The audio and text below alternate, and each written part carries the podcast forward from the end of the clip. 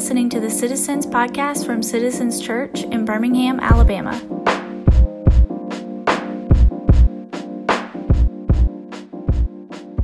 Twenty twenty, right? If- I feel like a comedian, and it's like 2020. Am I right? Right? Um, but it's impacted us in all these different ways, right? And so for me, before um, you know, 20, the whole 2020 debacle situation, I, I was in the gym like four to five times a week. I, I was in there. I was getting in there. I had like like a few muscles, you know. And then once once everything shut down, I stopped working out, and I literally had not worked out for like two years. All right. And then coming up, I'm like, hey, you know what, Christina?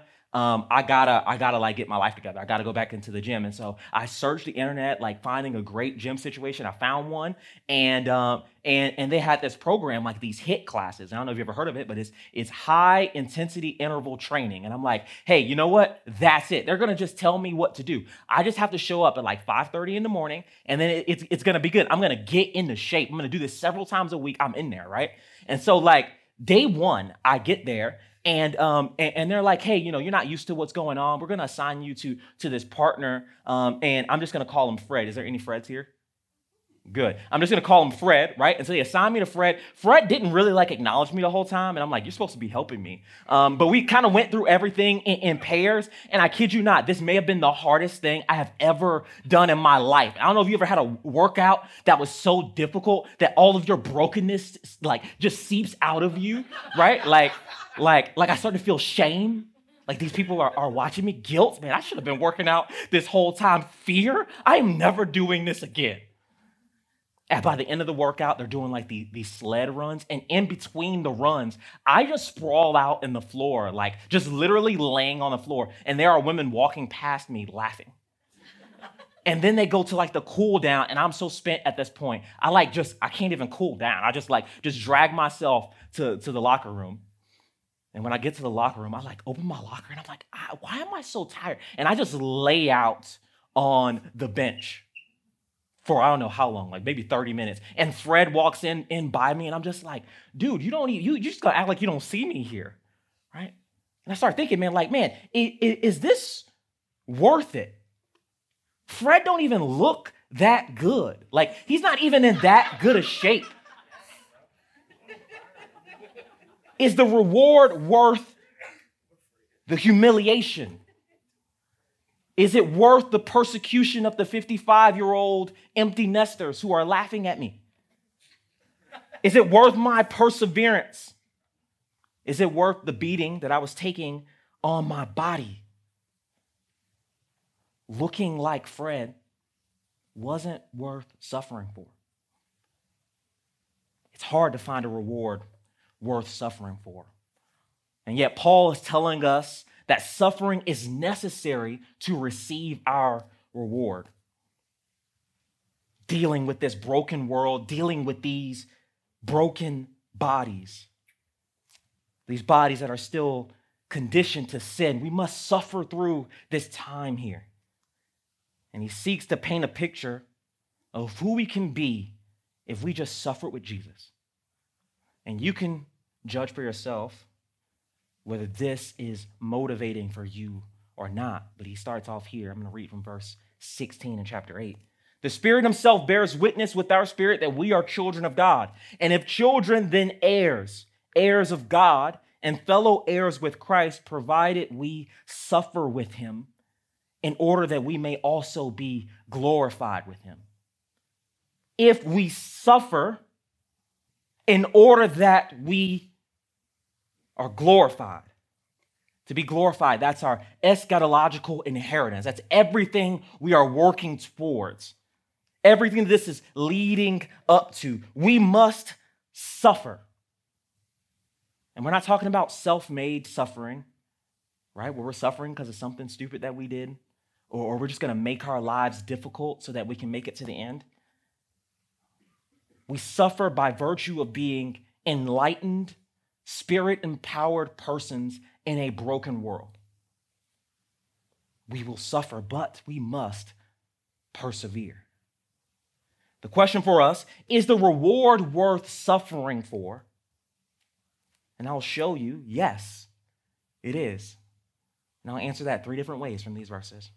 And the second question for us is like, man, well, then how do we make it through our proverbial HIIT classes without being passed out on the locker room bench? I don't know where you are this morning, but I do know that we are all faced with hardships that go along with following Jesus. And my goal today is for you to find encouragement to keep going when things are difficult. So, is it worth it? Oh, I'm feeling a little call and response. Let's do that. So, look, so I'm gonna say, is it worth it? I just want you to say yes, okay? That, that's it. This is not the only time I'm gonna ask, all right? So, we'll do this right. Is it worth it? Yes. And it's not even close. Verse 18, for I consider the sufferings of this present time are not worth comparing with the glory that is to be revealed to us. And when Paul says these sufferings of this present time, we know that this present time is an allusion to this present evil age. And we can look out into the world and we can not only see, but we can feel, we can feel its brokenness. And when the effects of the fall impact us, we, we experience that as suffering. One way in particular this happens is, is within our own selves. Like temptation never rests. Don't you just get tired of being tempted? Like, Jason, this again, man? Why are you like this? And sanctification seems like whack a mole or like some weird game of twister where you're like, okay, I, I got this over here, right hand red, and I, oh, oh, oh, oh, left foot green. And it's like, oh, I can't move from here. There's something else popping up. How am I going to get to that? Why does it feel like my sanctification is at a standstill. The good I want to do, I can't do, but this, this evil that I do not want to do, this I keep on doing. And I find that, man, when I want to do good, like my, my desire is to do good, man, evil is right there with me. Do you ever get tired of fighting? Like, I'm, I'm tired. I'm going to struggle with this for the rest of my life. I'm tired of this. And your desire for sin becomes a nuisance. And at times we feel so weighed down by battling current sin that we just feel like we might not make it. Like, man, I, I, can do this now, but I can't hold this position forever. We're winning now, but it feels like we're going to lose later.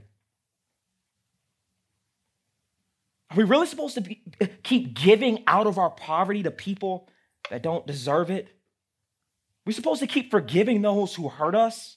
Are we supposed to keep denying ourselves of the desires that the whole world gets to enjoy? Man, I, this Christian life is hard. Is it worth it? Yes.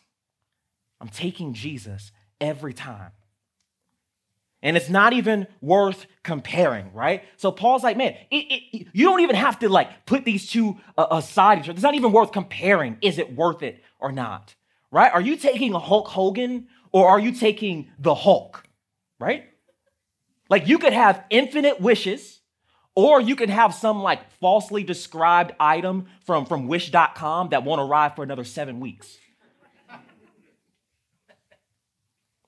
Paul doesn't say that suffering is worth it. He says it's not even worthy to be compared. This is not LeBron James versus Michael Jordan.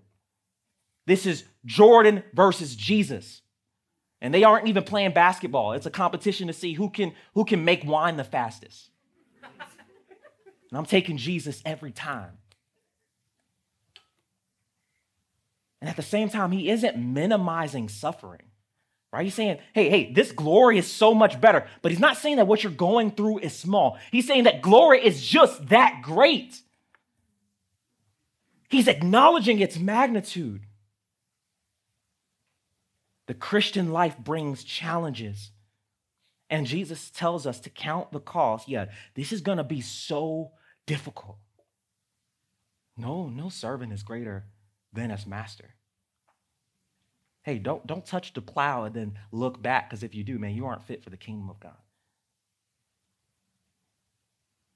Yes, this life is incredibly hard, but don't give up and don't give in. Keep pushing. The end is so good that it won't even matter what you're going through right now. Close your eyes for a moment. I want you to consider um, what, what you may be going through. How is suffering presenting itself to you in your life right now? What are you struggling with? And with your eyes still closed, I just want to read to you the reality of what's to come from Revelation 21. And I heard a loud voice from the throne saying, Behold, the dwelling place of God is with man. He will dwell with them. He will dwell with you. They will be his people. And God himself will be with them as their God. He will wipe away every tear from their eyes, and death shall be no more. Neither shall there be mourning, nor crying, nor pain anymore, because the former things, the sufferings of this present evil age, they will pass away. And he who was seated on the throne said, Behold, I am making all things new. Write this down because these words are trustworthy and true. And he said to me, It's done. I am the Alpha and the Omega, the beginning and the end. To the thirsty, I will give from the spring of the water of life without payment. The one who conquers will have this inherit- heritage, and I will be his God, and he will be my son. But as for the cowardly, those not willing to suffer with Christ, the faithless, the detestable. As for murderers, the sexually immoral, sorcerers, idolaters, and all liars, their portion will be in the lake that burns with fire and sulfur, which is the second death. You can open your eyes. It's not even close. Is it worth it? Yes. Oh, oh, oh, oh. Y'all believe that? Because it don't sound like it. Is it worth it? Yes. Just ask creation. Next, Paul personifies creation, right? As creation gives an account of what we've all really experienced. We see in, in, in verse 19, for the creation waits with eager longing for the revealing of the sons of God. For the creation was subjected to futility, not willingly, but because of him who subjected it, in hope that the creation itself will be set free from its bondage to corruption and obtain the freedom of the glory of the children of God. For we know that the whole creation has been groaning together in pains of childbirth until now. All creation shares this experience. Everything was corrupted by the fall. Subjected to futility means, man, things don't quite work right. Creation doesn't quite uh, uh, fulfill its intended purpose. So we have droughts and famines and earthquakes and hurricanes and wildfires and tornadoes and tsunamis and $5 gas in winter. But creation knows something that just keeps it going. The word that, that translates eager longing can be described as someone like on their tiptoes, like, like so excited for what's to come that they're on their tiptoes, waiting to see what's ahead. They know what it's like to power through winter, knowing that, hey, spring is coming. To weather storm after storm, because one day, behold, he is coming with the clouds, and every eye will see him, and those who pierced him, and all tribes of the earth will wail on account of him. Even so, amen. Creation is groaning with the pangs of childbirth. Can you picture them on their tiptoes, but still feeling contractions? Right? It's like this weird picture of like, I am so excited of what's to come, but I am feeling this pain right now.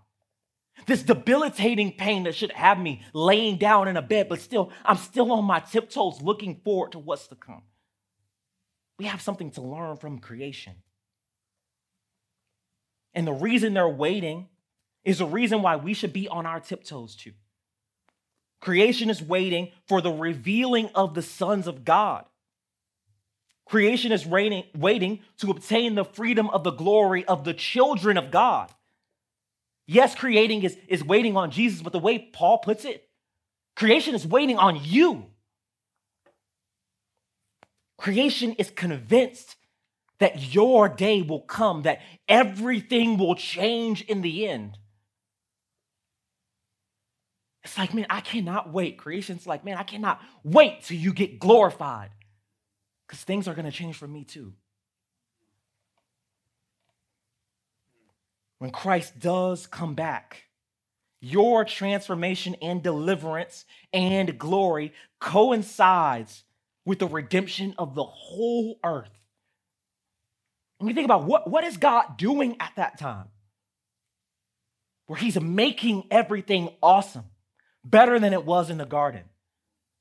Where he's turning the, these, these aisles right here into pure gold. So pure that you can, you can see through them. And out on the streets, they're, they're lined with pure gold. And there's this, this huge city with huge gates made out of a single piece of pearl. And you look at these buildings, and they aren't made of concrete anymore, but they're made out of precious jewels. And Jesus is just right there. And you can go talk to him or ask him a question. Creation is saying, Oh, I can't wait for that transformation. And I'm saying, ooh, if creation gets that, I wonder what we're gonna get. Made in the image of God. We were already the, the, the, crown jewel of his creation. I wonder, I wonder how it's gonna be later. Oh, it's gonna be worth it.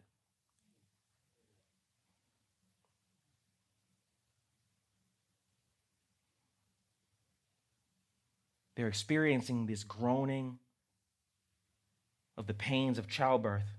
But one day, the baby is going to be born. And they will be too overjoyed to think about what they had gone through. Creation says it's worth it.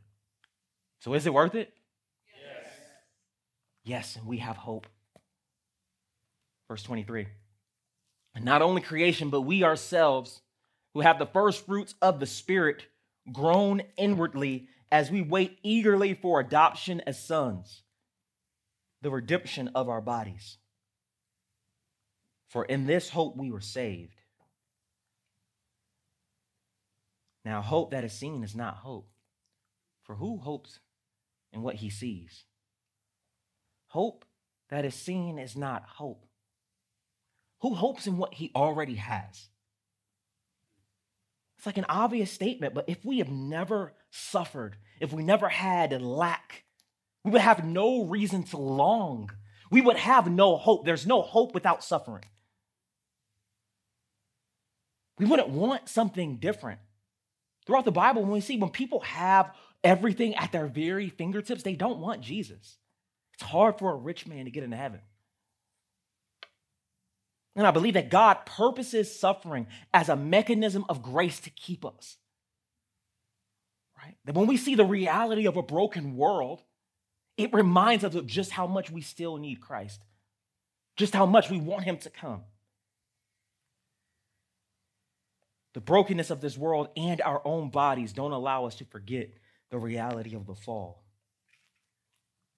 You may have heard of Paul's like already not yet theology. Like we've already been adopted as sons, as Charlie said last week, but it will be fully realized on the last day. So we have reason and hope to hold on. Can you think about that child in limbo, right? Who maybe has been with you as foster parents for a long, long time. And he knows, he knows, this little boy knows that you want him. You're, he's already a part of your family. But the papers just haven't been signed yet. It isn't official just yet. It's official, but I just want to see it in writing. I cannot wait for the day to see it in writing. I know, we know, we are children of God. Oh, but there's so much more to be realized. It's like, man, I know, I know you're my brother. I want it to feel like blood, though. Jesus, help, help it to feel like blood. It's already not yet. Yeah, God has redeemed us. He's redeemed us. I'm redeemed. I've, I have been made new, but I am waiting for the redemption of our bodies for real, for it, where I don't have these longings anymore.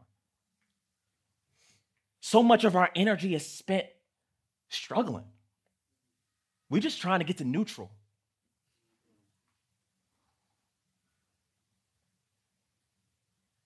So much to look forward to. It's a reason to hold on. Hope is designed to keep us holding on to Jesus, but hope doesn't exist from apart from suffering. And yes, what we're going through now is not great, right? It, we, we experience the fall all the time, but there is something much, much worse than suffering as a Christian in this present evil age. We could be suffering apart from Christ for all of eternity.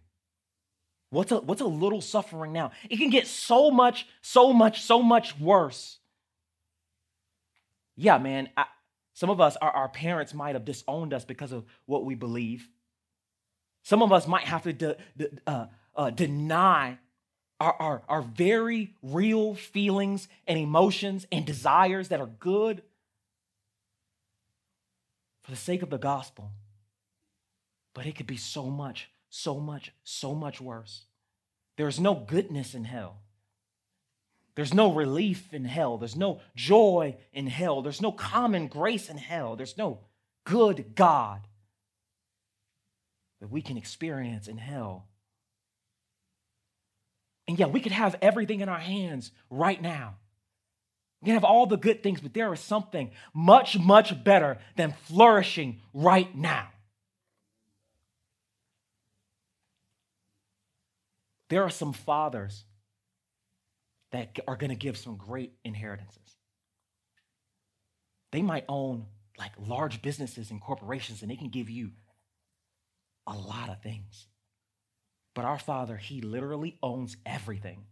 And He's saying, hey, it's yours if you just hold on right now. This time is nothing compared to eternity. You know? Eternity just keeps going on and on and on. It's like, hey, 70 year lifetimes over and over and over and over and over and over and over and over again. And you just gotta like persevere through one right now. It'll be worth it. Hope makes sense. Suffering makes sense when you consider the alternatives. We were saved in hope, right? Like this, this already not yet it was baked into our salvation. We always knew that we were going to be waiting for Jesus to come again. And he sends his spirit as the pledge, the first of many blessings. Perseverance is packaged with salvation. There's no way to salvation in the end without perseverance. Now, but how, how do we get there? We get there by holding on to hope. That's our one application. Hold on to hope. Verse 25. But if we hope in what we do not see, we wait for it with patience. There is an implied exhortation here, right? Like if you place your hope in Jesus, eagerly wait with endurance.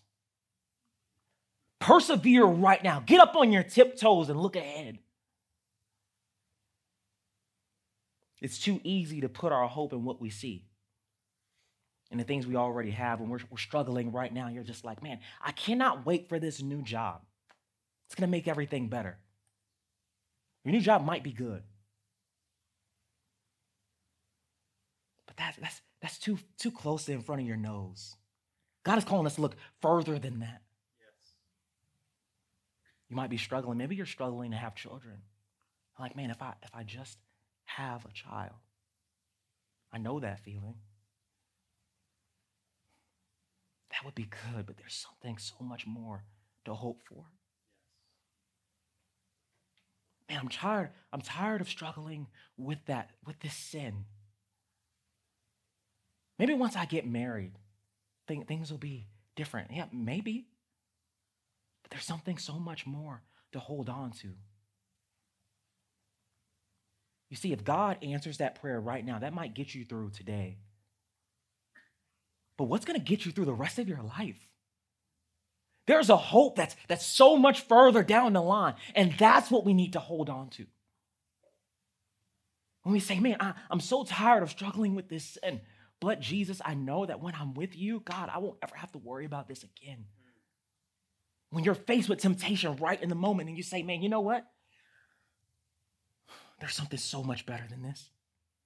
Something so much better. I don't need that. I don't need to gratify my flesh right now and give up my inheritance. Look ahead. Look past tomorrow. Look to the end of time.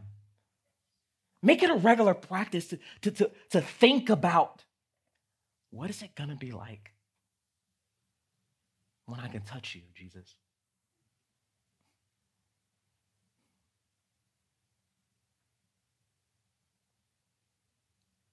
We need to have an eternal perspective. Invest in eternity. Make decisions right now that don't just affect tomorrow, but make decisions right now where you'll get a return of investment in eternity. And that's how we should live our lives. Based off what's way, way, way later, not what's based off what's going on right now in this present evil age. And this looks like, man, we can't get caught up in all of the all of the craziness going on right now. You know? And life is crazy. Boy, I was just saying today, man, it should not cost $73 to fill up my midsize sedan. It shouldn't. Right? And I'm complaining and I'm like, man, when is this gonna be over? Oh my goodness, I just want, just want the, I, I can't keep living like this, you know? But it's like, hey, God is taking care of me now. What I want way more than $3.50 gas is an eternity with Jesus. Right? Like, how about I look forward to that?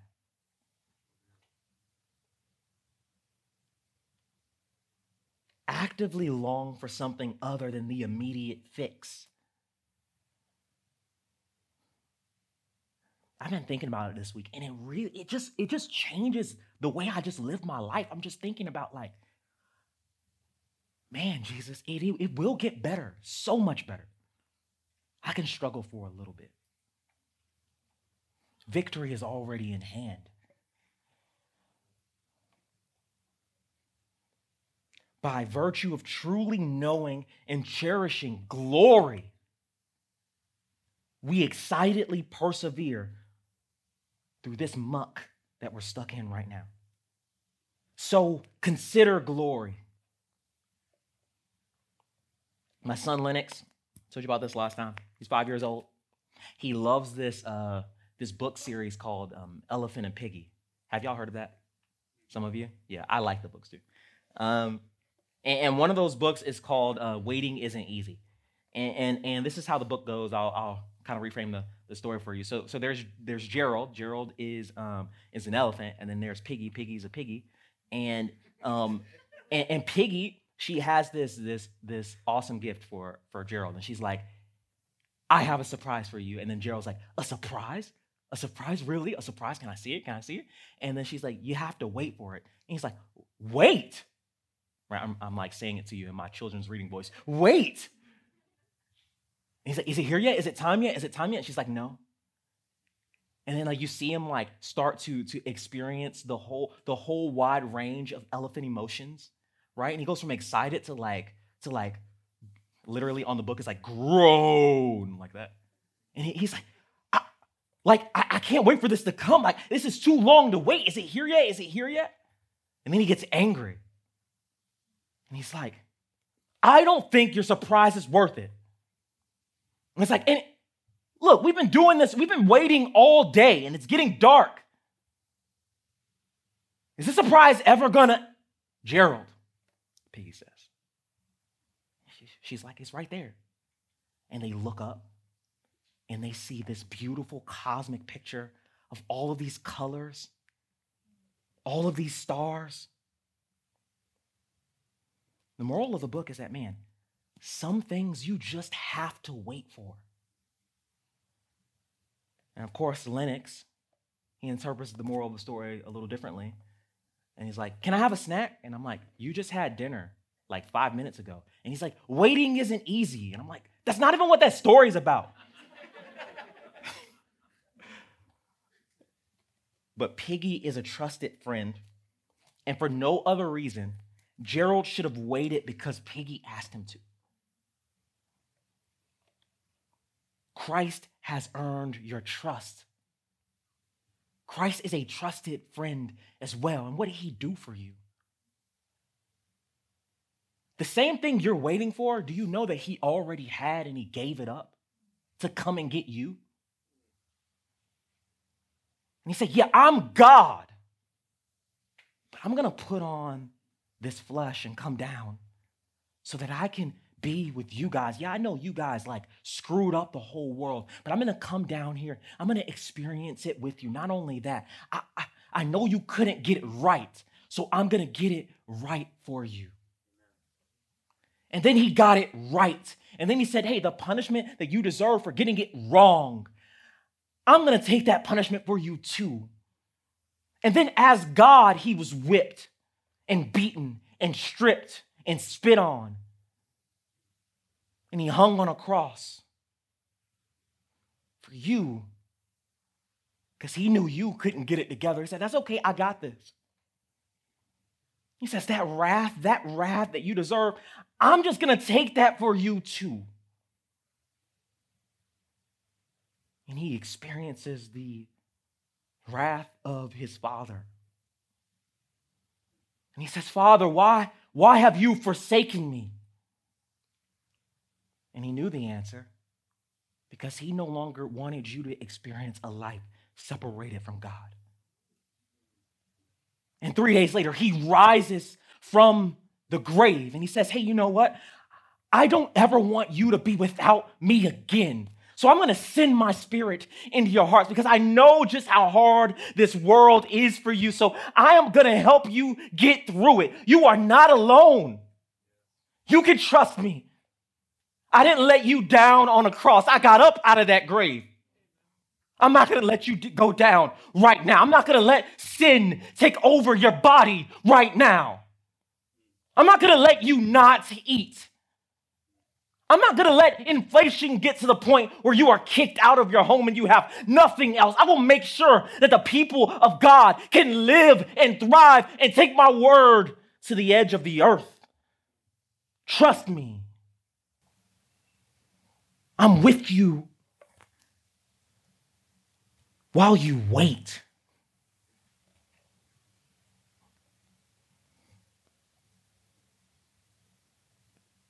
And it'll be worth it. No eye has seen, nor ear has heard, nor the heart of man imagined what God has prepared for those who love him, for y'all. It's greater than you can imagine. The last page of that book, Elephant and Piggie, you just see them on the very last page, and they're, they're looking up at this beautiful picture. And Gerald says, Piggie, it was worth the wait.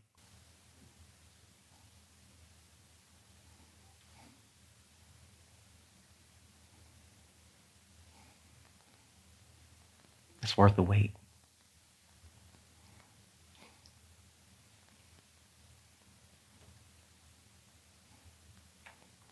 We will experience a broken world, but I promise you, it's worth the wait. You've been listening to the Citizens Church podcast. Special thanks to Murphy DX, who recorded our theme music. If you'd like to learn more about Citizens Church in Birmingham, Alabama, you can visit us on our website at citizensbhm.com or on the usual suspects Facebook, Twitter, and Instagram.